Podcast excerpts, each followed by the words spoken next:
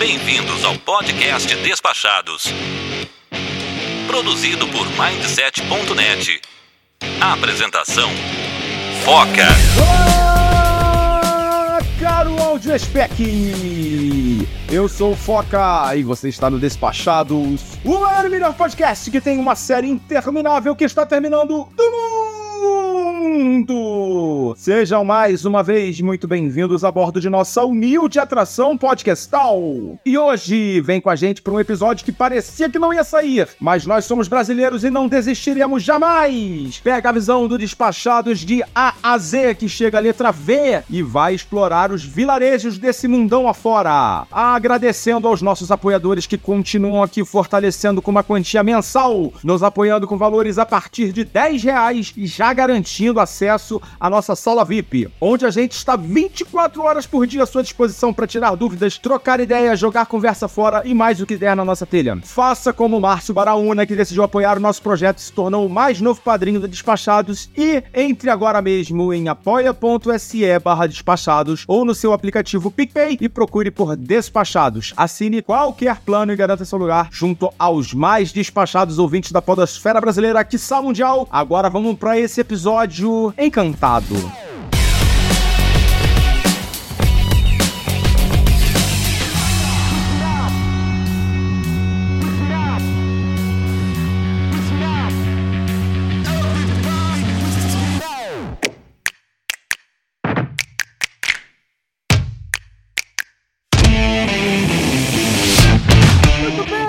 Pessoal, estamos aqui hoje reunidos mais uma vez para fazer um episódio aqui tradicional do nosso Despachados e hoje voltando, retomando a tão falada e esquecida quase série Despachados de AZ com o prometido, o quase que esquecido, o encravado episódio da letra V de Vilarejos. Estamos aqui hoje, eu vou apresentar logo para vocês a nossa ilustre e distinta tripulação. Mais uma vez com vocês eu tenho aqui hoje a minha amiga Cláudia Rodrigues. E aí, Foca? Oi, pessoal. Eu tô aqui rindo do encravado. Esse episódio tá mais assim pra uma paixão recolhida. Vem falar em unha encravada. Mas ele dói como uma unha encravada. Temos aqui também a nossa amiga Leila Cons. Bem-vinda de volta, Leila. Tem tempinho que você não grava com a gente, né? Oi, Foca. Oi, pessoal. Pois é, já faz bastante tempo, eu nem lembro quando foi o último. Não, Tava viajando, os horários não estavam batendo, horário complicado, sono. uns soninhos, fora de hora. Pois é, mas agora, agora deu certo, agora deu bom. Que bom que você tá aqui, tava com saudade de gravar com você. E também o nosso querido amigo e produtor Bruno Lima. Olá, Poca. Olá, pessoal. Um prazer. E olha, eu vou dizer pra vocês que eu só acredito quando eu ver esse episódio no meu feed. Antes disso, forças ocultas têm nos impedido da publicação dele. Ai, não fala isso não que eu já fico até preocupado. Já começa a me dar gastura. Já começa a me dar gastura. Mas, gente, vamos lá, né? Vamos começar aqui, vamos embalar que temos muito assunto pra falar, que é um assunto que eu acho que vai render pela minha experiência. E a gente vai começar falando do, do tema, né? Vamos falar o que que é, o que que a gente pensou pra esse episódio de hoje. E assim, a nossa ideia é explorar um que um viajante tem de interessante pra explorar em uma viagem que vai envolver vilarejos. E aqui a gente tá pensando muito, eu pelo menos quando escrevi, é, quando tive essa ideia, tava pensando muito em, em falar de vilarejos medievais da Europa, aquela- aquelas cidadezinhas pequenas, as fortificadas, e aí já vem um monte na nossa cabeça, né? Mas não somente, né? A gente depois pode abrir um pouquinho mais pra falar. E assim, a primeira questão é: o que de mais interessante a gente pode falar pros nossos ouvintes que eles vão ter, caso eles ainda não conheçam, né? De experiência visitando um dos nossos vilarejos favoritos pelo mundo. Pois é, Foca. A gente, qu- quando pensa em vilarejos, a gente já fica pensando, né, naqueles povoadinhos medievais, assim, nos países europeus e tal. Mas ah, quando eu comecei a pensar, né, que tu me falou da gente gravar esse podcast e tal, eu comecei a pensar e eu me lembrei de tantos vilarejos que eu conheci, assim, por exemplo, no Japão tem vilarejos incríveis. Sabe? Que eu conheci no Irã, na Turquia, na Capadócia, tem vilarejos lindos, no Marrocos. Agora mesmo eu tô chegando do Peru, e no Peru tem vilarejos incríveis. Agora a gente passou num vilarejo coisa mais queridinha, assim, Queropauca, que é o início de uma trilha lá de Ayahuasca. Então, né, quando a gente pensa em vilarejos, não é só vilarejos medievais, né? Todos os países, tudo que é região tem os seus vilarejos. E eu acho que eu sou muito a favor dos vilarejos em qualquer roteiro. Eu acho que eles enriquecem demais qualquer roteiro. Eu até já fiz um post escrevendo sobre isso no blog, dizendo assim, ó, quem pensa que conhece a França porque foi a Paris, tá muito Ah. errado. A, a França Com certeza. né? A França é um país de vilarejos, assim, tem milhares de povoados lindos no interior da França que dizem muito mais do espírito do francês do que do que do parisiense, entendeu? O parisiense é outra pessoa. O, o Aquela simpatia do parisiense. isso, o, o francês é aquele que tu vai encontrar lá nos povoados, entende? E a mesma coisa o italiano, a Itália é outro país, né, de, de vilarejos, assim. Então eu acho que ah, conhecer vilarejos enri- enriquece demais qualquer viagem, assim. Tu- se tu vai a Paris, faz questão de colocar um vilarejo, tu pode ir ali no Vale do Loire, sabe? Coloca um vilarejo no teu, no teu roteiro, porque vai enriquecer muito. Ô, Leila, você concorda com a, com a Cláudia? E assim, vou ampliar a pergunta. Você acha que vale também pra Portugal? Que é, eu acho que é um dos países que você melhor conhece, né? Eu concordo totalmente com o que a Cláudia falou. É, eu acho que a Europa, no geral, ela é muito com essa característica, né? Eu rodei muito ah, por Portugal e pela Espanha também, vários ah, vilarejos que na Espanha eles chamam de pueblos, né? Ah, em Portugal tem também as aldeias, né? Que eles chamam de aldeias tal. É, aldeias, vilas, tem, tem várias denominações para essas, pra essas cidadezinhas pequenininhas, né? Ah, fora desses dois, eu também conheci alguns que podem ser considerados vilarejos na Alemanha e teve uma cidadezinha específica nos Estados Unidos também que eu fiquei encantada. É, fora desses quatro países, eu não rodei muito por cidades muito pequenas, mas eu concordo Ah. 100% com a, com a Cláudia. É, quando eu penso nos Estados Unidos, a última coisa que vem na minha cabeça são vilarejos ou cidadezinhas, né? É, Existem, a gente sabe que existem, né? Mas não tem, não tem essa pegada, né? Essa aura de vilarejo, né? Às vezes é uma cidade pequena. Aqui no Brasil, por exemplo, pensando no Brasil, eu sei que existem, né? Pequenas cidadezinhas encravadas numa colina e tal. uhum. São muitas, né? É, não, não são muitas não. Essa daí específico, eu fui porque eu descobri que ela era a primeira cidade dos Estados Unidos, ou pelo menos que foi denominada. E era mais ou menos perto de onde eu tava, era ali na Flórida. Ela, ela é mais ou menos duas horas, duas horas e meia de Orlando. E como a gente tava com o tempo. A primeira cidade dos Estados Unidos é da Flórida? Eu Não sabia. É, pelo menos é o que eles dizem, né? Não, é sim, é sim. Eu confirmo. Eu, eu, eu diria que era Filadélfia, né? Sei lá, na, na Pensilvânia, na Nova York, mas enfim, nunca diria que seria na Flórida. É, não, ela. E assim, é é uma graça, é uma cidade pequenininha, eu adorei. Até quis voltar agora que eu tava lá. É Cintia Agostinho? Santo Agostinho. É, Hum, é. E que por sinal foi o lugar que eu comi a melhor pizza de queijo que eu já comi até hoje. Então, Sério? Nossa.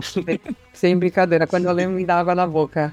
Que inusitado, não? Totalmente fora do padrão. Mas ah, eu peguei uma outra que era de um outro sabor que já não era tão boa, mas a de queijo era muito boa. E eu tinha lido post e tal, e aí foi, um, foi uma época que eu fiquei um tempo ali na Flórida e a gente decidiu ir. Então, e valeu muito a pena. Valeu super o dia, assim, foi um bate e volta. E pra mim valeu muito a pena. Mas é muito mais característica do- da Europa, assim, como um todo, né? É. O Bruno, e você? Você tem alguma experiência, alguma algo pra compartilhar com os nossos ouvintes em relação a vilarejos medievais especificamente? Então. ou também tá mais nessa pegada de alternativa? Então, Foca, é, eu sou um menino das, das cidades grandes, né? Então, de, Ah, você já falou isso. É, de, de, de- de vilarejo eu normalmente pego distância, mas claro que você acaba passando por alguns. É, para ajudar aqui no, no enredo do programa, Santi Agostini, lá nos Estados Unidos, é, um, é a primeira cidade dos Estados Unidos, porque os Estados Unidos começa basicamente a história virado pro Caribe. né? Então, só para complementar aqui, é uma cidade bem na pontinha ali da Flórida, por isso essa história. Mas toda cidade grande, ou, ou todo, toda grande colonização, ela começa a partir de um vilarejo. Então, você vai visitar a história da Patagônia na Argentina, são vários pequenos pueblos até hoje, pequenos vilarejos. O Ollantaytambo, no Peru, também é- tem essa história. Se a gente for falar de, de vilarejo medieval, o que, o que mais me chamou a atenção é a, re- a região da Castilha da Mancha, é, na Espanha, é, especificamente a cidade de Toledo. A cidade de Toledo, na Espanha, ela acabou crescendo tanto que, que ela meio que perdeu um pouco a característica. Então, alguns anos atrás, quase 100, né, porque esses vilarejos eles têm muitos anos, há 100 anos atrás eles decidiram que eles iriam preservar a cidade de Toledo, e aí houve todo um trabalho de, re, de reestruturação, de voltar às origens, vamos colocar assim. E hoje, se você vai a Toledo, você vai pegar, por exemplo, uma escada rolante para chegar no vilarejo, e aí você acende ao vilarejo, porque a maior parte dos vilarejos que a gente tem na Europa, na América também, vai, mas a maior parte dos vilarejos que a gente tem na Europa, eles ficam em cima de uma colina, eles ficam em cima de um morro, eles ficam em algum lugar assim. Então, por exemplo, se você pega a cidade, acho que é mais a mais icônica que a gente tem nesse sentido, que é São Marino, né? São Marino é praticamente uma cidade-estado, né? Para quem não, não conhece muito, São Marino é uma vila que acabou fazendo a sua independência na Itália, bem na região central da Itália, fica bem perto de Roma, vale a pena a visita. E São Marino é uma vila, é uma cidade que se construiu basicamente em cima de uma montanha durante um período. Aqui, ô, ô Bruno, pode falar. Essa história tá muito mal contada, né? Uma cidade no meio da Itália, que é um país, seria lavagem de dinheiro, com certeza. não vou te dizer que lá não tem paraíso fiscal, que tem sim, tem sim. Ah, você, você que não sabe, você que não tá tá por fora. Não, e tem uma população bem pequenininha, Foca. Tem, tipo, tem 30 mil habitantes só, o que para pro padrão atual, né, é bem pouco, né, considerando assim. Porra. Você que tá nos ouvindo agora, se você botar San Marino no, no Google e em imagens, você vai ver que, tipo, eles estão em cima de uma pedra, praticamente, né? A vila, a vila é em cima de uma, de uma, de uma pedra. E aí, claro, hoje, né, a maior parte dessas vilas vive do turismo, né, vive dessa exploração. Sim, sim. Tem uma plaquinha lá, você chegou a San Marino, 30 mil habitantes. Aí quando você entra, o cara vai lá e atualiza, né? 30 mil e Mais ou menos isso. Ô, Leila, você quer complementar a parte da que ele mencionou de Toledo? Acho que também. Não Eita, se você falou alguma coisa. Não, não falei, mas Toledo é uma das minhas preferidas. É, não só pela cidade em si, que ela é, assim, é uma é graça né? de cidade. É demais. Nossa, eu já fui algumas vezes pra lá. E como Toledo, na verdade, ele faz parte do meu sobrenome, né? Um dos meus sobrenomes é Toledo. E a primeira vez que a gente foi lá, a gente entrou numa loja dessas de espada, que tem várias lá, e conversando com o vendedor, ele contou pra gente uma história que eu tô vendendo a peixe que eu comprei, né? Mas ele disse que lá atrás, quando a Espanha foi invadida pelos mouros, para eles conseguirem se identificar, os nativos dessa cidade, eles adotaram no sobrenome o Toledo. Então, a princípio, todo mundo que tem o Toledo no sobrenome, que é o meu caso, eu muito provavelmente tenho um ascendente lá para trás dessa época que saiu da cidade de Toledo. Bacana. Eu tenho uma história boa de Toledo também. A primeira vez que eu fui a Toledo, eu fui com a minha mãe. Eu tava mochilando já há um tempo pela Europa e a minha mãe tinha ido me visitar, né? No, no, meio do meu mochilão, passar uns dias comigo. E ela chegou do voo e tal, e eu já tava aquela animação. Eu digo, mãe, vamos pra Toledo, vamos passar o dia em Toledo. Pegamos o trem e tal. A gente em Madrid, né? Eu tinha esperado ela no aeroporto. Fomos direto pra Toledo e tal. A gente chegou em Toledo, foi num banheiro, tipo de McDonald's, assim, né? O banheiro universal. E a minha mãe me disse assim: Cláudia, tá tendo um terremoto. Eu não sabia que tinha terremotos na Espanha. Eu digo, mãe, eu também não tô sabendo de terremoto na Espanha. Será? Eu não tô sentindo nada. Ela tava com uma crise de labirintite. Porque o jet lag causa labirintite fit nela, tu entendeu? Era um jet lag. E ela achou que tava. Eu digo, não, Toledo é a única cidade da Espanha que sofre com terremotos agora. a mãe da Cláudia é perigosa, né? Já perdeu, perdeu o passaporte no Cancún. A mãe sempre comprou grandes emoções para as minhas viagens. Mas Toledo, a dica em Toledo é ver os negócios do Greco que tem lá, né? Tem umas pinturas fantásticas dele lá, bem famosas. E também comer maçapã, né? Não sei se vocês experimentaram, mas para mim, o melhor marzipan do mundo é um lá de Toledo, né? Eles vendem em todas as lojinhas de souvenir, assim, porque eles chamam de maçapã, né? É, para mim, é o melhor souvenir de Toledo, é o marzipan de lá. É um souvenir que você come? Sim. Sim. Ele fica dentro de você depois. dentro da tua barriga. É, uma, é tipo uma pasta de amêndoas, eu acho que é feito marzipan, né? Não sei bem como é que é feito, mas é delicioso, assim, é muito bom. Eu amo.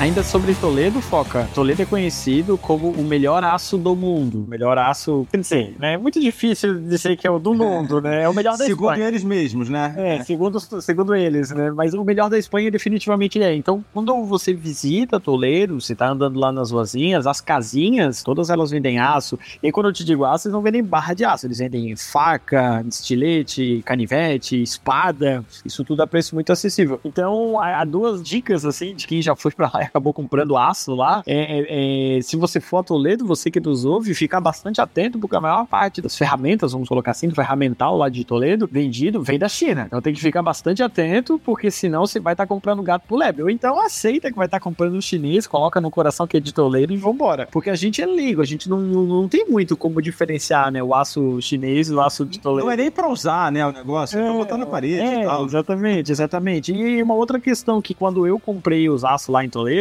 né, que eu comprei, é, um, comprei uma faquinha pequenininha, nem sei mais onde tá. quando eu comprei, eu só comprei mesmo porque eu ia despachar a minha mala, porque eu fui com um grupo e eu vi gente perdendo no, na área de embarque. Porque querendo ou não, Ah, é? claro, porque querendo ou não, né, é faca, é espada, e as pessoas, ah, mas eu tô aqui com o papelzinho, porque o vendedor, ele vai falar o que tu quer ouvir, né, e, ele, e eles dizem, não, não, aqui de Toledo vai passar no, Eu embarco com essa foice? Claro. Não, e tem gente que compra espada mesmo, espada, espada mesmo, sabe? Eu tenho. É, vai passar no, no avião, assim, se você não, não fizer todo o trâmite, despachar como bagagem especial e quiser levar na bolsa, na mochila, não vai passar. E aí é aquele chororô. E eu vi bastante gente chorando e não tem muito o que fazer, porque imagina, vai entrar com uma katana no avião? Não entra, né? Isso que você tá falando, Bruno, parece muito ter a ver com essa. Eu não conheço Toledo, tá? Já, né? Tá na lista aqui. Mas o, isso que você tá falando parece ter muito a ver com essa cultura medieval, ou, ou não? Ex- exatamente, assim, só pra quem não, não lembra, né, dos últimos episódios, eu sou professor de história de formação, então só pra, pra gente falar por que que os vilarejos existem, né, da onde é que se nasceu a cultura do vilarejo. É, antes dos vilarejos era tudo Império Romano, então o Império Romano organizava tudo, as cidades, as vilas, era tudo muito centrado no imperador e em Roma. Quando o Império Romano acabou, degringolou, caiu, né, os imperadores deixaram de existir, as cidades tiveram que ser administradas sozinhas. Então surgiram os vilarejos. E os vilarejos eles eram independentes entre si. Ou seja, a maior parte deles não prosperavam e a maior parte deles viviam em torno de si próprio. Aí todo mundo já deve ter lido um livro, visto um jogo ou uma série em qualquer streaming sobre o período da Idade Média e os feudos. É exatamente disso que a gente está falando. Se a gente for transpor para o Brasil, guardadas as devidas proporções, é aquela cidadezinha do interior que no último censo tinha 3 mil habitantes e no censo de agora tem 3.002. É mais ou menos isso. E como a Europa teve um tempo muito longo, né, de, de anotar a sua própria história, a gente vai ter vilarejos aí que tem mil anos, mil e duzentos anos. Então, de- dependendo do lugar que você está fazendo o turismo, por exemplo, interior da Alemanha, interior da Espanha, você vai numa festa de aniversário de uma cidade, sabe, aqueles eventos que, que fecham as ruas, de uma cidade completando 1.200 anos, 1.800 anos, e o Brasil tem 500, né? Então, a- a- as cidades, elas acabaram se concentrando em todo em torno delas, e a maior parte delas não cresceu. Algumas cresceram. Uma vila que todo mundo conhece muito e ficou bem famosa é uma vila chamada Paris. Paris, que começou como uma vila ali na ilha e acabou crescendo. E algumas delas viram no turismo, que é isso que a gente está comentando hoje, né?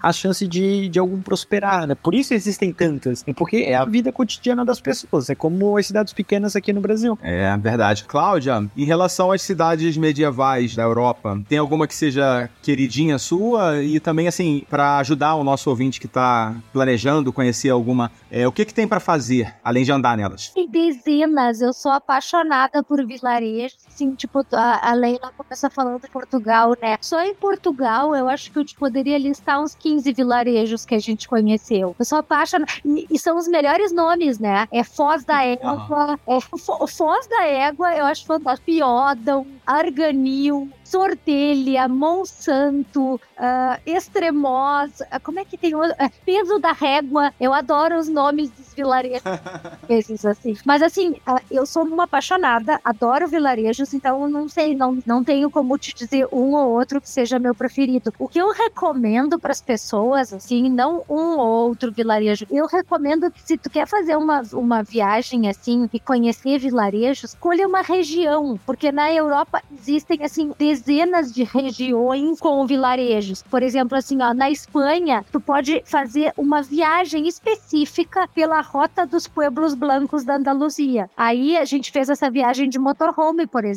A gente foi a Setenil de las Bodegas, Olvera, Sahara de la Sierra, uh, Grazalema, Arcos de la Fronteira, monte de vilarejos numa mesma região, entendeu? Na rota dos pueblos blancos da Andaluzia. Porque daí tu faz uma viagem legal, entendeu? Conhece uma região e os seus vilarejos. Por exemplo, a mesma coisa tu pode fazer na Alsácia, na França, ali na fronteira a Alemanha. A Alsácia é uma, é uma região maravilhosa para conhecer vários povoados também. Tu visita dois, três no mesmo dia, porque isso que eu tô te falando é, é, uma rua, entendeu? O povoado. Foi no período de mercados natalinos, tudo enfeitado, assim, a coisa mais linda do mundo. A gente foi de motorhome também. O motorhome fica sempre estacionado do lado de fora do povoado. Tu deixa o motorhome lá no estacionamento pago com parquímetro, entra na cidadezinha, dá um passeio assim, ó, em meia hora tá visto o povoado. Mas assim, óbvio, como tu perguntou o que que tem para fazer, tem sempre dezenas de lojinhas de souvenirs, às vezes tem vinícola, sempre tem assim, ah, tu pode visitar de repente a casa de uma pessoa local, sempre vai ter algum museuzinho de alguma especialidade ali daquela região, uh, muitos restaurantes, cafés. Então, assim, o que uh, dos povoados, o que tem é isso, sabe? É conhecer um pouco mais da vida local, no museuzinho, na lojinha de souvenir, no café. É isso que tem para fazer. É um passeio assim mais de contemplação, sabe? Tu não vai encontrar grandes pontos turísticos, entende? O passeio em si é aquela pernadinha ali pelo calçadão da cidade, sabe? A Costa Azul. O ponto turístico é a cidade, né? Isso. Na Normandia tem muitos povoados super legais de conhecer que tu pode fazer com o roteiro de Segunda Guerra Mundial, se tu curte, né? No Vale do Loire, se tu curte castelos, tu vai enjoar de castelos. Uh, na Alemanha tem uma das rotas mais famosas de todas, né? Que é a rota romântica, mas não é a única também. Uh, isso também é uma coisa legal de falar, Foca. Uh, as pessoas, tipo assim, ah, a Alemanha é a Romantische Straße, né? Que é a rota romântica Então, a Alemanha tem várias outras rotas que são ainda mais legais, justamente por não serem tão turísticas, sabe? Tem ali pertinho de Frankfurt, tem uma rota que se chama Rota do Reno Romântico. Tu vai, é, são 67 quilômetros, assim, que tu vai percorrendo entre Rudolstein e Koblenz. Tu vai passando por cada vilarejo, assim, as margens do rio Reno, sabe? Aqueles vilarejos que é bem como o pessoal tava falando, os vilarejos, muitos deles na Europa, são encravados em cima de uma colina, né? Até porque uhum. defesa, né? Imagino eu que não sou professora de história, mas é fácil imaginar, né? Que é eles se, se, formavam em cima das colinas justamente porque de lá eles poderiam ver ao longe quando iam ser atacados para poder se defender, né? Então esses vilarejos da Alemanha da Rota Romântica são todos assim em cima de colinas às margens do Rio Reno, sabe? Tem a outra rota dos contos de fadas também, que é a rota dos irmãos Grimm. Então, assim, tem, sabe? Uh, tudo que é país da Europa, tu pode ter certeza que vai ter uma região de povoados assim que dá para fazer um roteiro inteiro só centrado naquilo, sabe? Tem gente que pode muito bem ir para Europa e fazer só uma viagem pelo Vale do Loire na França, vai ser uma viagem incrível, sabe? Ah, você estava falando da França, né, que quem acha que conhece a França porque conhece Paris. Tem várias regiões na França diferentes, né? Você estava falando do Vale do Loire. Da Alsácia, mas também tem sul, né? Quem gosta mais de mar, tem vários povoados, tem Cap Ferrat, tem São Paulo de Vence, tem Cânias já não é mais um povoado, né? Mas Antibes, aquela região ali da Costa Azul é linda. A Normandia também. E a, ali pertinho tem a da Costa Azul, né? Tem aquela a região do da Provan, Provence, da Provença, né? Sim. Região provençal, né? Essa daí eu ainda devo para mim mesma, porque há tempos eu tenho vontade de conhecer e eu não fui. Aí, tá vendo? Vou falar de um lugar que, você, que eu conheço você não conhece. É um dos poucos, eu tenho que usar com, com tá sabedoria esses momentos. Você tava falando que dá pra ir de uma cidade pra outra, eu tava lembrando justamente que eu fui numa cidadezinha lá que chamava. Chama, né? Tá lá ainda, é a cidade, não saiu de lá? Chama Roussillon. Roussillon, escreve Roussillon. E nessa cidade, você pode alugar uma bicicleta elétrica para rodar pela região, assim, para você ir de uma cidadezinha para outra. E eu conheci uma cidade que chama Lacoste, igual a Lacoste, a marca do jacaré. Eu vi que era próximo dava pra ir de bicicleta, era bem pertinho. Na verdade, eu fiz tipo um circuito, passei em três cidades, né? É, e essa cidade de. Assim, era uma cidade quase fantasma, assim, um vilarejozinho quase fantasma. Eu, eu não vi praticamente ninguém. E assim, era tipo um dia de semana, quatro horas da tarde. É, é, era uma cidade que não era turística, essa cidade do, de Lacoste. E assim, uma. Um vilarejo medieval, totalmente assim, tudo de pedra, sabe? Aquela, umas ladeiras, você não, não passava carro, então foi muito bom ter ido de bicicleta justamente por isso, porque eu consegui cruzar por dentro da, da, da, da, da, citadela, né? Tinha um forte bonito, maneiro lá em cima. E nessa cidadezinha também, inclusive, eu falei que não vi quase ninguém. Para não dizer que eu não vi ninguém, eu,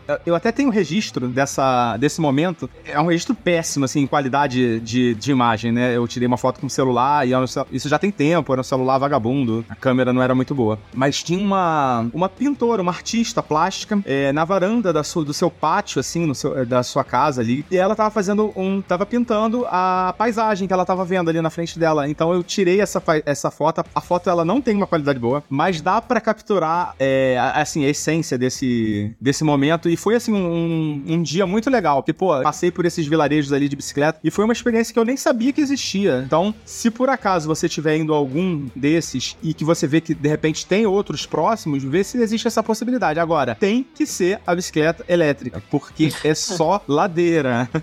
Não rola. A bicicleta, assim, era tipo 80 euros o aluguel, que era assim, tipo a, a tarde inteira, sabe? E a outra era 10 euros. Né? Você fica, não, eu vou andar de 10 euros, eu não vou pagar 80 euros, mas assim, não rola. Você não vai conseguir sair do lugar. Você vai descer e depois vai ter que voltar empurrando. Ô, Foca, essa cidade que você tá visitando, Lacoste, ela fica onde mesmo? Na França, na região da Provence. É, é porque o cara que inventou a Lacoste é um francês, o sobrenome dele é Lacoste. É, então. provavelmente é lá da, da região, né? É, ser da região. Ele é de Paris, mas a família dele não. A família dele é de Lacoste, por isso o sobrenome dele é da Lacoste e aí junta tudo. E, sim, mas não tem uma loja da Lacoste. Aliás, não tem uma loja de nada na, nessa cidade. Imagina. Tem um fortezinho lá em cima, assim, a única coisa turística da cidade e a própria cidade, né? Que você vai fazer o um circuitozinho ali, né? De, de bicicleta muito pequenininha mesmo, de verdade. Mas foi, assim, uma experiência muito... Foi inesquecível e única, assim. Eu nunca, nunca... Já fui em outros vilarejos na Itália e nunca passei, nunca consegui algo parecido. Não que seja melhor ou pior, né? Mas é bem, bem interessante.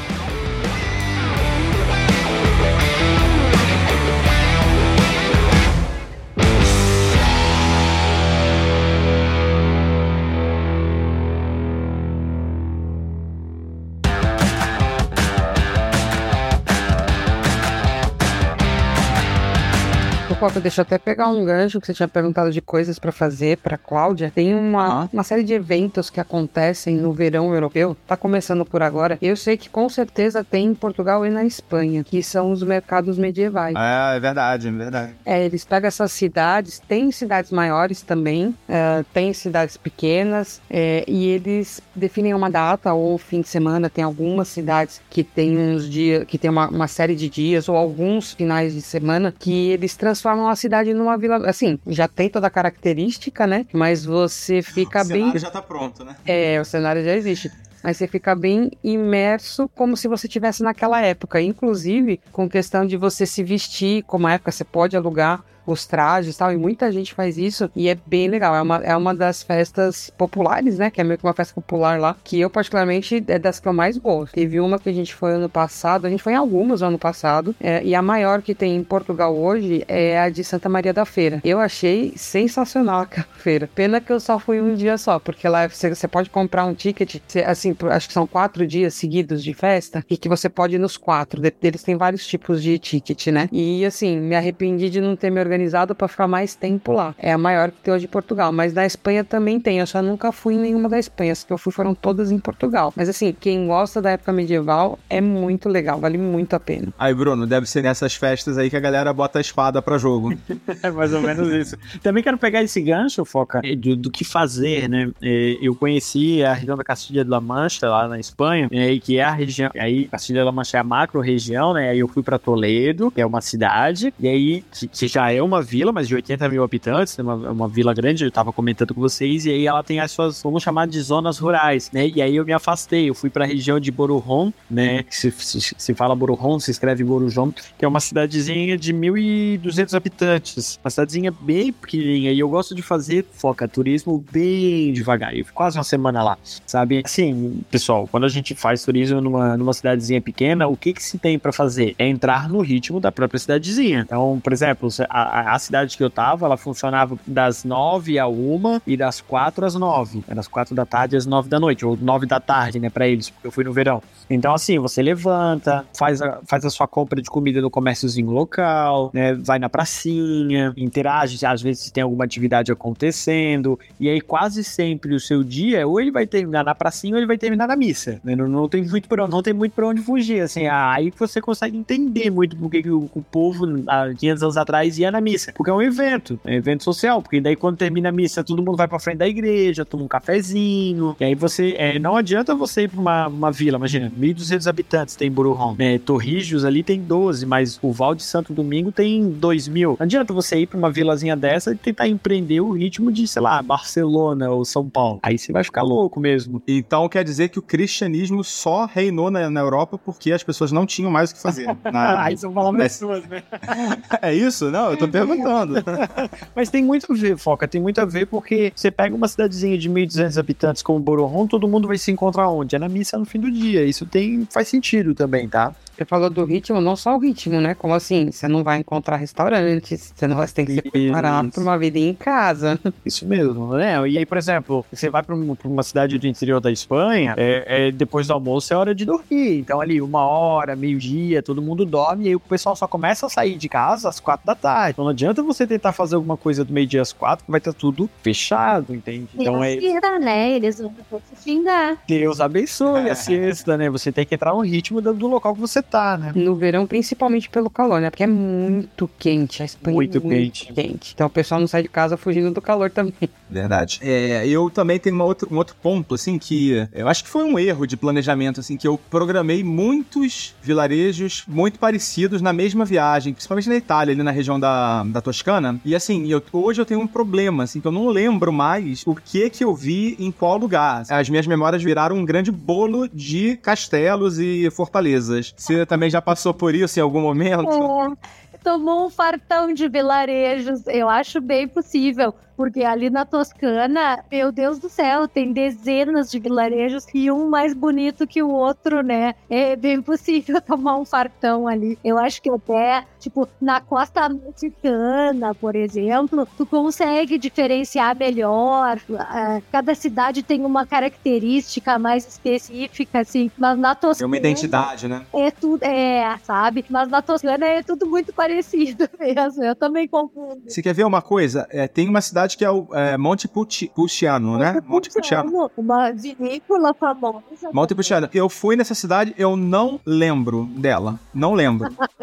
Não sei o que, que tem lá. Se me perguntaram assim. Eu tiro muita foto, viu? Eu tiro Pois foto é, eu tirei foto, mas assim, misturou as fotos. Não lembro. Sempre tem uma favorita, né? É, que eu achei que até que ia ser San Gimignano, que todo mundo fala de San Gimignano, né? Que é uma gracinha e tal. Mas não foi. Foi Montaltino, Monta- que é a do vinho, né? É do vinho Montaltino, do Brunello, né? Brunella de Muito famosa do Brunello. Isso aí. Cara, eu achei ela encantadora. E assim, ela tem um- uma grande atração, assim, que é um castelo, uma fortaleza muito muito grande, né? Muito é, importante ali pra região toda, né? E eu achei, assim, essa é uma que eu lembro bem, assim, mas as outras misturaram um pouco, assim, na, na memória. É, isso eu acho que é uma coisa também, assim, ah, tipo, é, é o que a gente estava falando de cada região também tem uma especificidade, né? Nessa região da Itália é muita vinícola, né? Muita coisa assim, Sim, é, sim. né? Essa questão de vinícolas, assim, se tu não é um fanático, tu pode mesmo acabar tomando um fartão, né? Acabar enjoando um pouco. Eu não sei o que é fartão. Você tá usando esse o jargão gaúcho. É quando tu te farta de alguma coisa. Ah, que você fica farto, você fica farto. Tá, tá. Agora é. Eu achei que essa palavra todo brasileiro entendia. Ai, não, não. Faltou o gauchês agora. Tava todo mundo me entendendo. Mas aí tu vai, tu vê, ah, Foca, essa questão que tu falou da pintora que tu viu lá em Roussillon, eu acho que isso já é uma coisa mais francesa, sabe? Tu não vai encontrar, porque tipo assim, ó, é, é- é muito comum nesses povoados ali do sul da França acabarem virando virando antros, assim, de artistas mesmo, né? Eles se mudam todos para esses povoados, acabam criando ateliês ali em São Paulo de Vans, por exemplo, que é um vilarejo maravilhoso ali na Costa Azul, subindo uma montanha. Também é cheio de ateliês de, de artistas, assim, sabe? Eu acho que é uma coisa meio regional mesmo. Em Giverny, por exemplo, porque tem a casa do Monet lá, acabou que uh, muitos artistas se mudaram para lá e criaram seus próprios ateliês, sabe? Então eu acho que as coisas são muito por regiões, assim, tipo a Noruega, a gente foi lá para Lofoten, por exemplo, a, a, os vilarejos lá todos têm aquela característica dos pescadores de bacalhau, aquelas casinhas norueguesas vermelhas. O negócio lá é pesca do bacalhau. Então lá tu não vai ver artistas, tu não vai ver vinícolas, o que tu vai ver lá é a pesca do bacalhau, entende? Eu acho que é também assim, né, cada região tem as suas características assim. É, a recomendação pra galera que vai lá pra Noruega, prepara o, o azeite e o bolso, né? É, mas ai, é maravilhoso, né? Meu Deus, eu acho que é um dos países assim, é um país de povoados, né? A Noruega, a cidade grande da Noruega é Oslo, né? Bergen, porque depois é só povoados, é, tem povoados de 15, 20 habitantes. Né? E a cidade grande você atravessa andando, né? É, sabe, menor do que os povoados da Noruega, só nas Ilhas Faroé, que daí a gente foi a povoados que tinham oito residentes, né?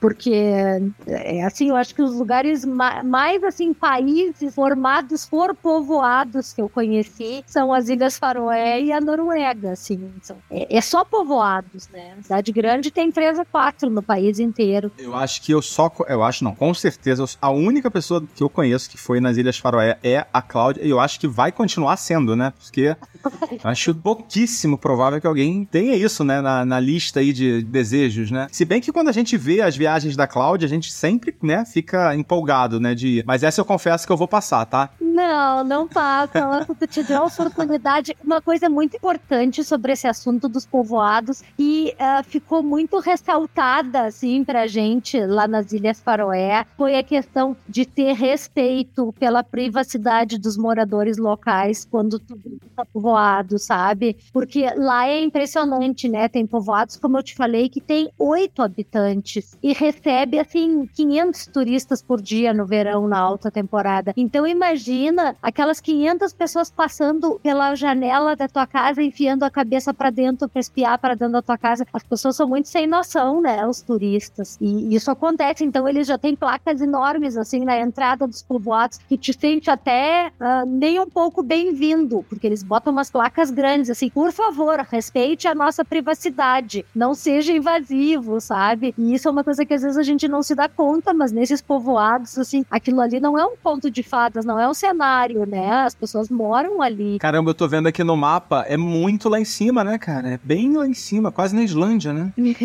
As Ilhas Faroé. Ela fica a mesma distância da Escócia e da Islândia, no meio do caminho. Caramba, que legal. Que legal. Bruno, você já adicionou alguma, algum destino à sua lista de desejos por conta das viagens da Cláudia? Ah, Ilha Soró, com certeza.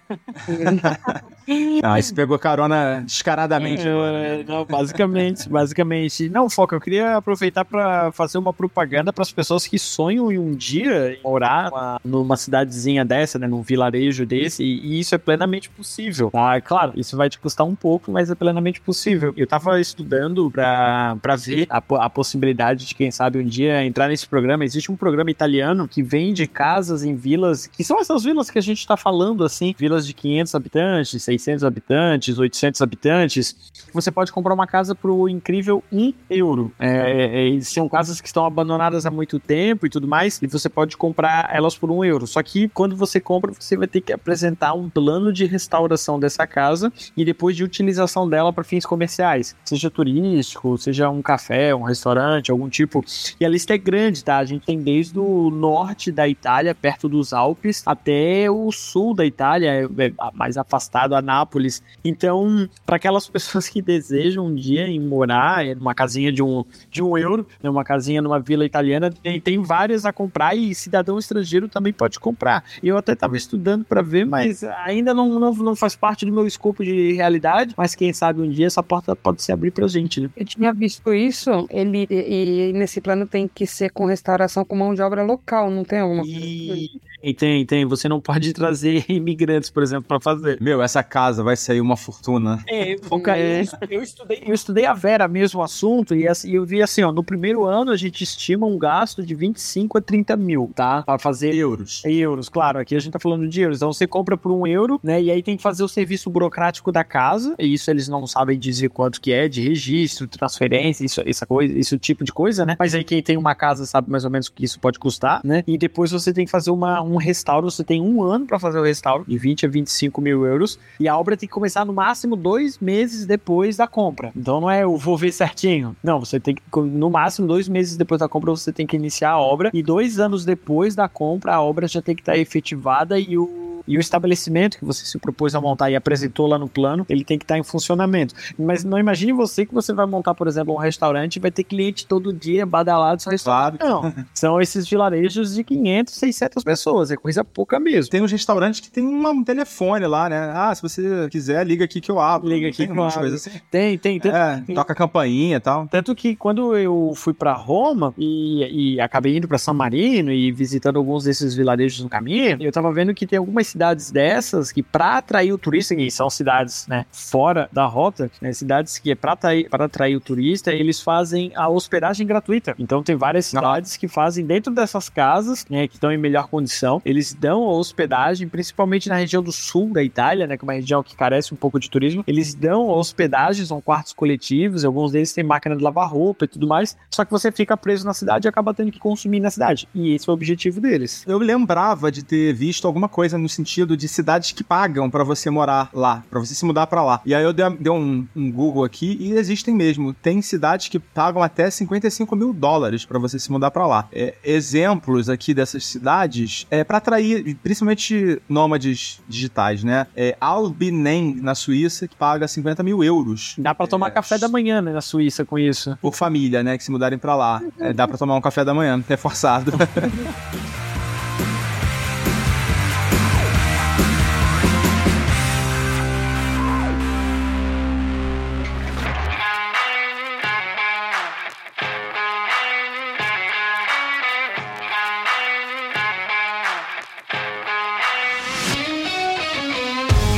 Bom, vamos assim fazer um guiazinho aqui para o nosso público, né, de como planejar a visita, como chegar, onde ficar, se vale a pena, né, se hospedar em uma vila. E vamos começar pela logística, né? Como é que como é que vocês costumam fazer? Vocês vão para uma cidade próxima, fazem uma cidade de base, costumam se hospedar em vilarejos também ou não? Fica numa cidade maior e faz o, o tour? Eu normalmente uso uma cidade como base e faço ou bate-volta de uma cidade, né, no dia, ou às vezes dá para juntar mais do que uma. Um, isso quando eu não tô com moto motorhome, mas o motorhome também muitas vezes não entra nessas cidadezinhas, dependendo da cidade, né? Aí você tem que deixar fora, mas que normalmente, assim, na entrada da cidade você consegue andar a cidade inteira é, tranquilamente. Mas é, vai ter que andar muito, né? Pra, é. pra chegar no, no motorhome ou pra chegar na cidade, né? É, mas assim, o que é difícil para cidades assim é você ter um transporte público que vai te levar, né? O ideal é você ter um transporte por sua conta. É. Então, de carro, né? Geralmente de carro. É. E, que é o que eu costumo fazer. E algumas cidades são bem chatas, assim, para você circular de carro. E eu me lembro que na Itália tem algumas que tem aqueles estacionamentos públicos, né, na entrada da cidade ou em algum ponto estratégico, né, para você parar o carro lá. Caro pra cacete estacionamento, geralmente, né? E mas é, né, é o jeito, né? Mas assim, normalmente na cidade você, você, é o que você falou, você não vai andar muito, né? Então nem tem por que você entrar com o carro na cidade. Não, não tem. Ah, geralmente nem, nem passa, né? Tem, tem vielas ali que nem passa o carro. Hum. Né? Ô, Cláudia, você você costuma programar como? A maioria das vezes que eu fiz essas viagens, a, maioria desses que eu citei, esses quase todos foram, a gente fez de motorhome, fazendo exatamente isso, deixando o motorhome estacionado do lado de fora. E quando eu digo lado de fora, é assim, tu tá a 50 metros do portão de entrada da cidade, não é nenhum drama, sabe? Não é deixar do lado de fora e ter que pegar um ônibus para ir, porque é tudo muito pertinho, assim. Essas cidades ali, por exemplo, na Alsácia, tu, tu, o, tu deixa o motorhome a 50 metros do portão. Em Rotenburgo Obertauber, né? Que é uma das dos povoados mais famosos da rota romântica da Alemanha. Uh, tu deixa o motorhome estacionado do lado de fora das muralhas que cercam a cidade e entra pelo portão de entrada principal da cidade. Assim, eles já têm hoje em dia esses vilarejos, a maioria já são organizados assim e tem estacionamentos enormes do lado de fora das muralhas, assim, sabe? Tu vai, tu não vai caminhar mais do que 100, 200 metros para chegar no povoado. Então, sempre achei muito fácil, assim, para mim nunca foi complicado. O único lugar que eu me lembro, assim, que foi mais chatinho, por exemplo, uh, foi tipo Dubrovnik, na Croácia, que já nem é um povoado, né? Dubrovnik é uma baita cidade, mas é um lugar, por exemplo, que a gente teve que deixar o motorhome longe e daí pegar um transporte para ir até lá. Mas eu acho que o melhor jeito de viajar, essas viagens assim de vilarejos, é de, né, quer fazer um roteiro de vilarejos assim, é mesmo ou de motorhome ou no trip de carro, assim, né? Mas também não é impossível nem difícil tu fazer um bate-volta, que nem a, a, a, Leila falou, né? Por exemplo, se tu tá em Paris, eles têm roteiros uh, pelo Vale do Loire que tu sai de ônibus, aqueles Citirama, sabe? Um, umas empresas, uma, uma, agência famosa, assim, de, de, de, passeios turísticos na França. Tu compra o um roteirinho. Eu me lembro que a primeira vez que eu fui pro Vale do Loire foi assim: eu tava em Paris fiz uma day trip, conheci Chambord, Chenonceau e Cheverny, que são três castelos do Vale do Loire, assim, três vilarejos ali no Vale do Loire, num dia, um passeio bate-volta de Paris. De Paris? Ah, que legal. Achei que fosse mais longe. Achei que fosse muito longe. É bem pertinho de Paris. Tu vê que eu conheci três povoados. Um deles é o do aquele do Tintim, o, o Chambord, o Chenonceau e Cheverny. São três uh, castelos, assim, que são no meio de povoados, né? Um mais mais lindo que o outro. E é assim, um passeio bate-volta de Paris, sabe? Então é bem fácil de organizar. O outro faz a sua própria road trip, né? De motorhome, de carro alugado ou tu faz um bate-volta, assim, é, sabe? Não, nunca tive nenhum problema, assim, de, de conseguir. Claro, eu, é que a gente também, né, Foca, a gente viaja muito no inverno, né? Eu não sei como verão. Verão, claro que tudo é mais complicado, né? Sim, sim. Eu já tive, já tive bastante experiência de ter dificuldade nos estacionamentos lotados, assim, muito cheios mesmo. É. E você não tem onde parar. Tem que ser naqueles estacionamentos ali, porque o resto é tudo proibido. Isso daí eu imagino. E a Leila estava falando, por exemplo, dos mercados, né, de verão, que tem muitos mercados que a Leila falou. Eu nunca tive a sorte de conhecer, porque eu não fui, assim, né, no verão para a Europa. Assim, até viajei pela Noruega no verão e tudo, mas eu sei que ali na Holanda, ali em Golda, né, Leila, que eu sei que uhum. também em Delft, tem os mercados de verão desses, assim, que são super famosos. E eu imagino que deva ser, assim, lotação esgotada, né? Claro, tive experiência de inverno, né? Então, inverno é tudo muito fácil, né? Assim, bem mais fácil, né? Nunca tive essa dificuldade, assim, porque viajei no inverno, né? No verão deve ser mais complicado. Mas no inverno também tem o grande chamariz desses vilarejos uh, uh, na Alemanha, por exemplo, na Bélgica também, que são os mercados natalinos, né, Foca? Eu até já mencionei aqui. Já, a gente já falou disso. Em algum episódio, eu não lembro qual agora. É maravilhoso, né? Né, na Bélgica, na Alemanha, na Holanda, os mercados natalinos são um sonho nesses vilarejos medievais. Também, assim, a gente sempre conseguiu onde estacionar, né? Eu acho que o verão é que é pior mesmo. Aham. É, outra, outra opção, né? Sim, pode ser que você usar transporte público vá limitar. Alguns você com certeza não vai conseguir chegar de transporte público ou vai ser muito penoso, né? Mas tem alguns que é bem tranquilo. Por exemplo, na Toscana, né, que eu tava falando aqui, que eu rodei de carro lá, eu vi que pô, tem tem vários que você consegue ir de transporte público de trem, por exemplo. É, San Gimignano dá pra ir de trem, por exemplo. Eu não sabia, não fazia ideia que dava pra ir de trem. E Luca também dá pra ir de trem, né? É, inclusive uma parada bem importante lá. Então, é, também fica a dica, né? Pra essas épocas mais disputadas, verificar-se, né? Se você não, não tem essa opção. E você falou que você fez é, três ali num dia só, né? Na próxima a, a, Paris. Também lembrei de um que eu fiz que foi Óbidos. Eu fiz de ônibus. Não, não aluguei carro em Portugal, né? E também é tranquilo tranquilo, só que lá foi um só, né? Não deu pra fazer três no mesmo dia. É, esses maiores, Toledo também, né? Toledo também dá pra ir de trem. Esses que são um pouco maiores, você acaba tendo opção. O que eu fiz quando eu fui na. Eu falei que eu fui no mercado medieval de Santa Maria da Feira, a gente parou o motorhome numa cidade do lado, que chamava Vale de Cambra, porque a gente teve esse problema no dia anterior que a Cláudia falou. E aí eu fui de Uber. E era assim, Ah, de Uber. de 15 minutos, porque as cidades são pequenas, né? Então pra você de uma pra outra não é, não é demorada. Foi, foi a opção que a gente teve, porque pra parar lá a gente não conseguiu. Só é bom dar uma pesquisada se tem Uber, né? Porque pode ser que, sei lá, se na Noruega, por exemplo, tem, né? Vai saber. Ah, sim. Pode ser que não tenha. Essa, como era uma festa é, bem famosa, tal, não sei o que, então aí tinha essa opção. Aí a gente foi e voltou de Uber. Na verdade, assim, quando a gente foi, a gente já pegou o telefone do, do, do senhor pra, ele trazer a gente de volta. Então, aí ficou mais fácil, né? Você consegue ir pra ir, normalmente pra voltar você pode fazer isso. São dois tipos de viagens diferentes, né? Ou tu fica numa cidade, por exemplo, assim, é, assim, não tem desculpa pra não ir visitar um vilarejo, né? Sempre tem algum vilarejo. É. A gente tava em Helsinki, na Finlândia, e eu descobri um vilarejo próximo de Helsinki pra ir visitar, sabe? Sempre tem um vilarejo. Em Praga, tu tá em Praga, na, na República Tcheca, pega um trem e vai até Český Krumlov, que é a coisa mais lindinha da, da República Tcheca. As pessoas vão a Praga e não vão a Český Krumlov, sabe?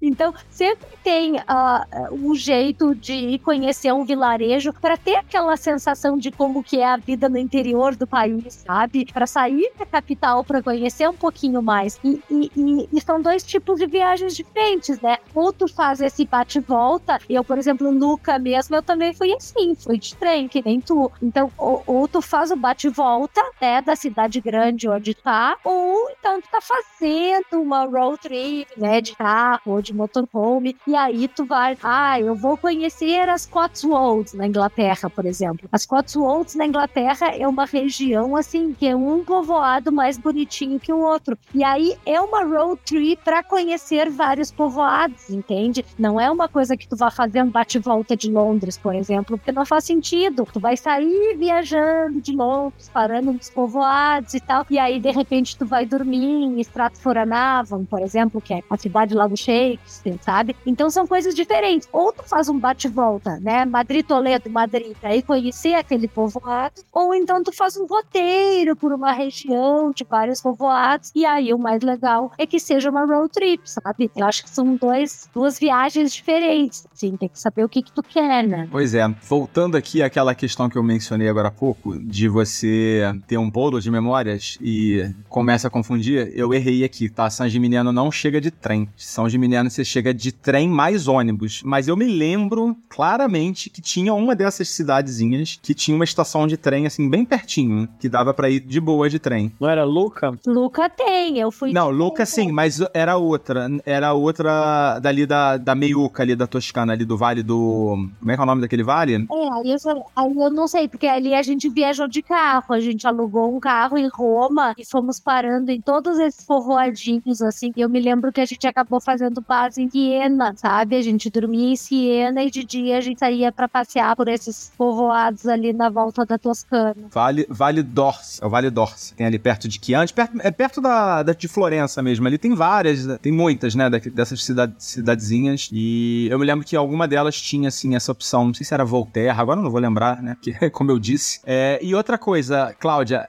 A gente já falou aqui, um, acho que você já falou do de ficar, né, hospedado no Monte Saint Michel, né, que é uma cidade, que é uma, um vilarejo, né, uma cidadela, né. E além de Saint Michel, tem alguma outra que você acha que vale a pena também ficar, se hospedar? Ai, pois é, tem tanta soca, por causa que, assim, esses povoados são sempre tão fofinhos, assim, tão, como é que a gente diz, românticos, assim, né? Por exemplo, uma que a gente ficou hospedado, que eu acabei de falar aqui, e que eu achei que valeu muito a pena, foi Český Krumlov, que é uma cidadezinha, assim, bem pequenininha, um povoado da- interior da República Tcheca. Ai, sabe aquele lugar romântico, assim, pra lua de mel, é Český Krumlov, sabe? É, é especial, assim, sabe? É como o Mont Saint-Michel também. Mas eu te falei que o Mont Saint-Michel a gente fez o contrário. A gente fez questão de ficar hospedado do lado de fora, que é pra poder ter a vista daquela coisa linda, assim, de longe, sabe? Sabe? Se tu fica lá dentro, não tem a vista. O, enquadra- o enquadramento inteiro, né? Exatamente. Se tu fica lá dentro, deve ser bem legal, bem romântico.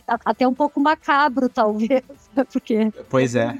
É escuro e meio vazio, assim, de noite, né? Depois que os turistas vão embora. É um lugar, assim, que tu quer enxergar aquele lugar, né? Tu não quer ficar lá dentro. Tu fica lá dentro, tu não enxerga. Ah, então não foi você que falou que é legal ficar lá. Ah, foi outra pessoa. Mas alguém me falou que era legal se hospedar lá, passar uma noite lá dentro. É, eu imagino que deve ser legal, né? Mas assim, é, além de não, é, não ser econômico, eu Ah, deve ser caríssimo, né? É, porque só tu ir caminhando até lá, tem os ônibusinhos que te levam também, né? Mas só de tu ir caminhando, meu Deus, já é o passeio, sabe? Eu não precisava nem entrar no Monte São Michel. O legal é tu ver ele por fora, entendeu? É, alguém quer complementar pra eu poder mudar de assunto? Eu quero, eu quero aproveitar esse gancho, Foca, para falar um pouquinho. Visitar uma cidade pequena, ao contrário de visitar uma grande metrópole ou um centro urbano, é, exige um quê de organização a mais, né? Exige um denota que você previamente pare, que você previamente estude para onde você quer ir, porque não, eu costumo dizer que não faz parte do turismo fácil, né? não faz parte das cidades, o caso das vilas aqui que a gente está falando,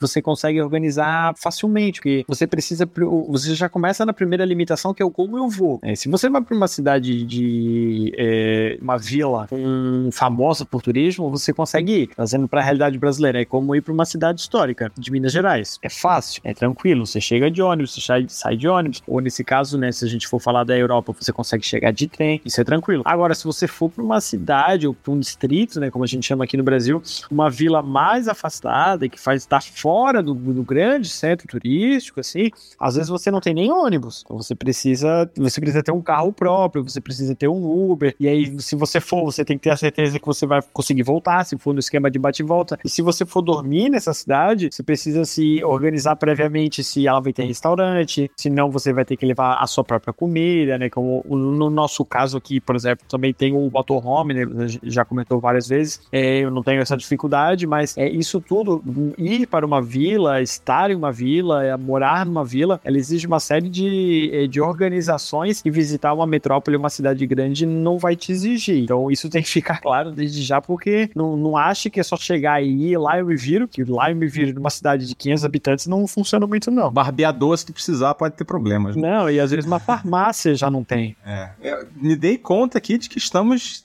reunir aqui os motorromeiros do, do Despachados, né, hoje, né?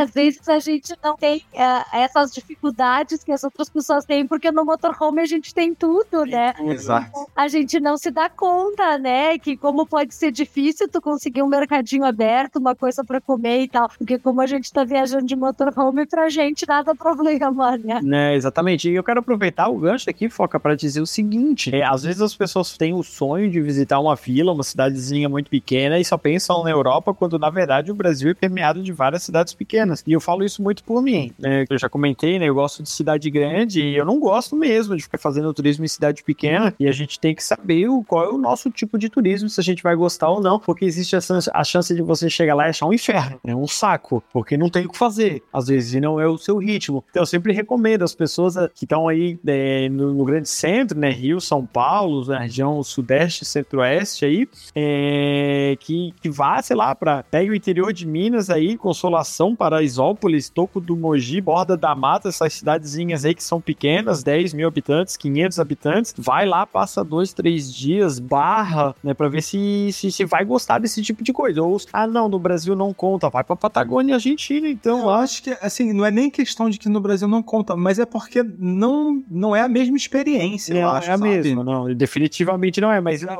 que de mais importante você vai ter é o pacato, né, o pacato você vai ter. Sim, é o ritmo da- do lugar, né? Mas assim, a experiência é muito diferente, né? A história, é, a- o aspecto, né? Eu, eu, assim, porque as cidades pequenas, elas no Brasil, elas têm meio que uma cara típica de cidade pequena, né? Elas têm uma aura, né? Olha, mas sabe uma que eu fui, que eu fui aqui próximo, ah, e que foi uma gracinha, claro que não é uma experiência que você tem igual na Europa, mas que eu acho que vale o teste, Colônia, de Sac... Colônia del Sacramento, que tem no Uruguai. Sim, exatamente. É uma cidade pequenininha que é uma graça, eu achei uma graça aquela cidade. E assim, adorei ter ficado lá. Eu fiquei lá uma semana de motorhome e lá é legal que você consegue parar dentro da cidade murada. É, nessa época eu ainda nem sonhava com motorhome.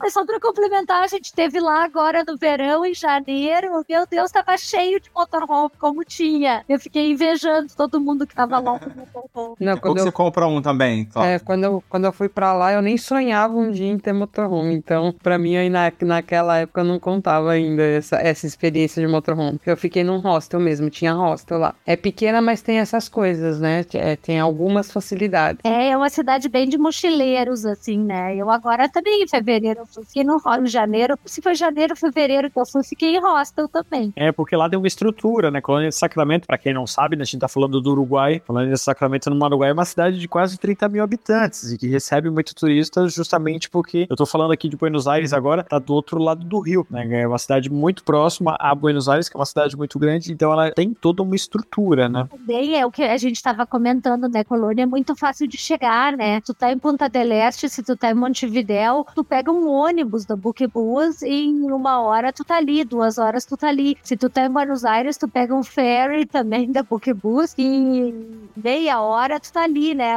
Me lembro aqueles barcos rápido, acho que é duas horas, os mais lentos. Então é, é muito fácil o acesso também à colônia, né? Mas isso é verdade, Foca, né? Depois que tu falou, eu fiquei aqui pensando com os meus botões, porque pra gente é tudo muito fácil, porque a gente viaja ou de carro alugado ou de motorhome, né? Nas viagens, normalmente, esse tipo de viagem vai ser sempre uma road trip, né? Ou de motorhome. É, eu acho, eu acho que essa é a minha recomendação, tá? Pra quem estiver pensando mesmo de fazer um roteiro sério, faz com carro alugado ou, sim, ou vai ser algo mais é, de encaixe, né? De encaixar alguma coisa. É, fazer de ônibus é bem inviável, tá? Não é, fica bem difícil. É isso que eu tava pensando agora. Eu fiquei me lembrando, por exemplo, quando a gente foi, né, agora em fevereiro pra, por exemplo, Escócia ou pra Irlanda. Não dá nem pra cogitar querer conhecer vilarejos das Highlands, assim, de transporte público. Cara, isso é uma coisa que eu aprendi. Mesmo nos melhores lugares do mundo, depender de ônibus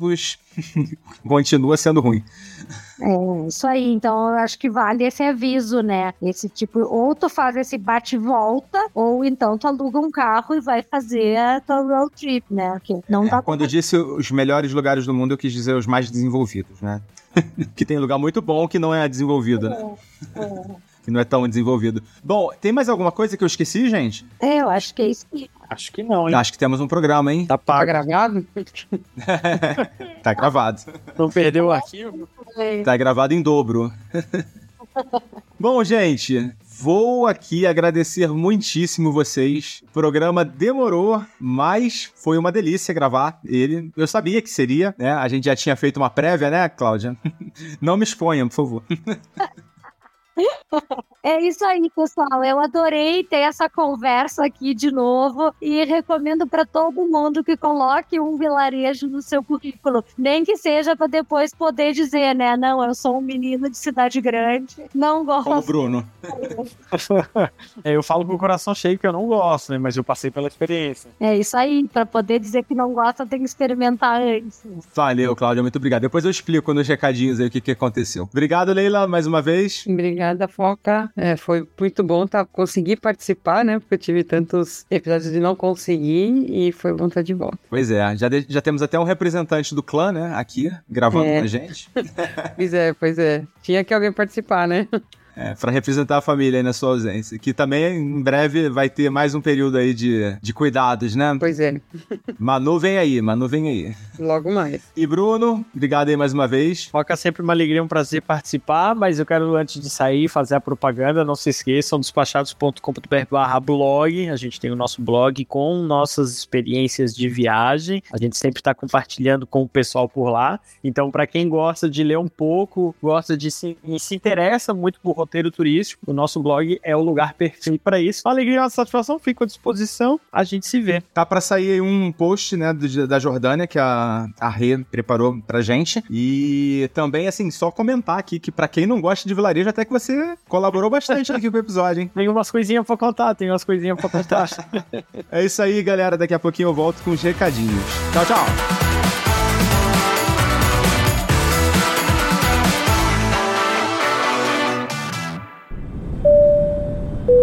Você já sabe, mas não custa lembrar. O podcast Despachados precisa do seu apoio. Visite o site apoia.se despachados ou procure por Despachados no seu aplicativo PicPay. Escolha um dos planos de assinatura que mais combina com você.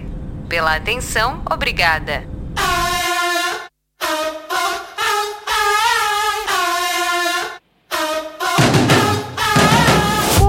Bem, mais um episódio entregue. Estamos em uma pegada bem legal de gravação. Vamos voltar a lançar os episódios semanais. E uma novidade é que nós teremos conteúdos exclusivos apenas para os nossos apoiadores. Na semana que vem, a gente vai lançar um episódio em um formato diferente. Será o primeiro de uma nova série. E nós vamos lançar para todos vocês, tá? Esse primeiro. Mas os próximos, eles vão ser exclusivos para os assinantes. Não é algo que a gente queria fazer, mas infelizmente se faz necessário, pois vocês sabem, nós temos nossos custos e sem patrocínio a gente acaba gastando dinheiro, pois o volume de assinaturas não é suficiente para cobrir os custos de um podcast semanal. Então nós vamos sim lançar os episódios semanais, mas alguns deles ficarão restritos para os assinantes. Você pode garantir acesso ao nosso seleto grupo de assinantes por valores a partir de 10 reais mensais, e isso para você é um valor irrisório, mas para a gente faz toda a diferença. Então entra agora mesmo em apoia.se barra despachados, faça um dos planos que a gente publicou lá, ou então vai lá no PicPay, que é o canivete suíço das carteiras digitais, e na opção pagar, procura por despachados e da mesma forma que o Apoia-se, você vai poder fazer sua assinatura de qualquer valor para garantir acesso ao grupo privativo dos mais destacados e ilustres ouvintes. Tenho certeza que você não vai querer ficar de fora. Ou vai? Não, rapaz, pensa direito aí. Por um valor irrisório, você vai ter informações que vão te trazer economia de milhares de reais e principalmente nós não vamos deixar vocês caírem em furadas. Ah, pessoal, e outra coisa, eu tava esquecendo aqui já do que eu combinei no episódio, né? De falar nos recadinhos sobre o que, aconteceu na gravação desse episódio. Eu e a Cláudia, a gente tinha gravado esse episódio há uns, sei lá, uns quatro meses atrás. E assim, foi uma baita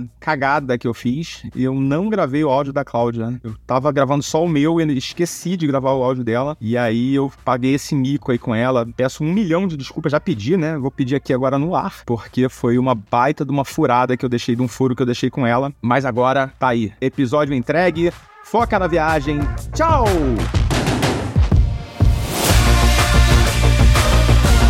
O podcast Despachados tem a produção e a apresentação do mamífero aquático Foca. Edição de áudio do Danilo Pastor, identidade visual e arte da vitrine, Vini Campos e Maiara Vieira. Vozes de Patrícia Treze, Patrícia Vieira e Alves Garcia. Produção de pauta, Bruno Sérgio. Post do episódio de Bruna Yamazaki. Trilha sonora Upbeat. Realização Mindset.net.